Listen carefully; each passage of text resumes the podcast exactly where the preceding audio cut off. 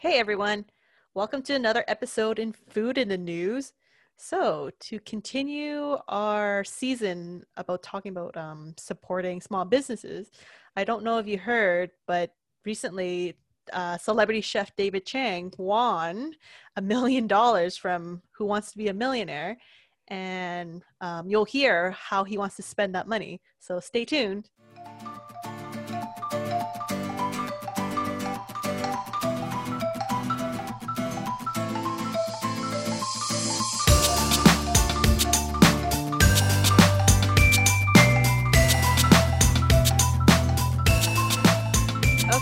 So David Chang, a fellow Asian, Yes. made his parents proud by winning one million dollars.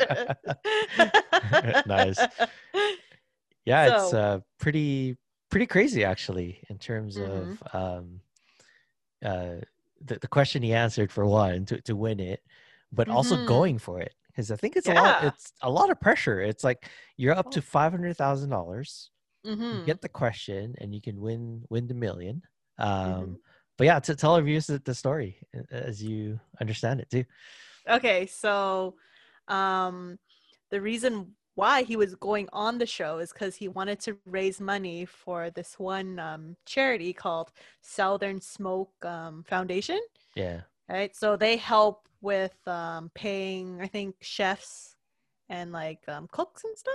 Yeah, I think it's like um it's a relief organization for people in the Mm. food and, and beverage industry. Um and I Mhm. think especially now it's so so rough, right?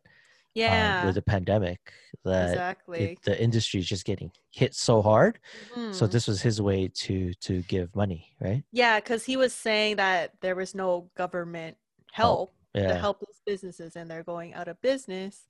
So this was his way of like, okay, I'm gonna try to win the one million dollars Right. and donate the full thing to this charity, yeah. which is awesome. And he like he did it. he Like, did he's it. Super smart. Yeah. So, so do you remember um, for our viewers who don't know the question uh, to win it?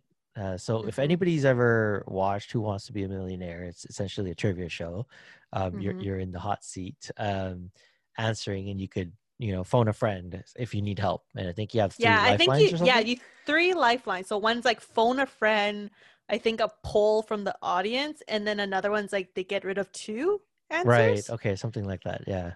Yeah. So, so this question that was asked by Kimmel to him Mhm. was who was the first US president to have electricity in the White House? Oh my goodness. Right? like I wouldn't know that. Uh, so so he had to use the phone a friend to to, Mhm. to I think um I think her name is uh, Uh, Mina Kimes? yeah Yeah, Mina Kimes. She's a EPS or no, ESPN journalist. right And she said or he was saying that it was like his smartest friend nice that's awesome hmm so so the answer was Benjamin Harrison um Man. but funny enough he admittedly said that he didn't even know he was a president I think He Nice. just took that chance. He just I- took that yeah. chance. Um, but wow, what an accomplishment, though. Think you know, Mhm. it's like you go for it. Um, so so David Chang owns like a, a bunch of restaurants, right? Like, Yes, so he's famous for uh, Momofuku. So they specialize in like ramen and like baos. I think he has a special um, fried chicken dish. I think Okay. that you have to book like a day ahead if you want to order that. Like I know I've been to his location in Toronto and New York City, but my favorite is um, his milk bar. Mm, So it's just all desserts okay. and um, my favorite. I love their compost cookies. They have like a blueberry one that's super good.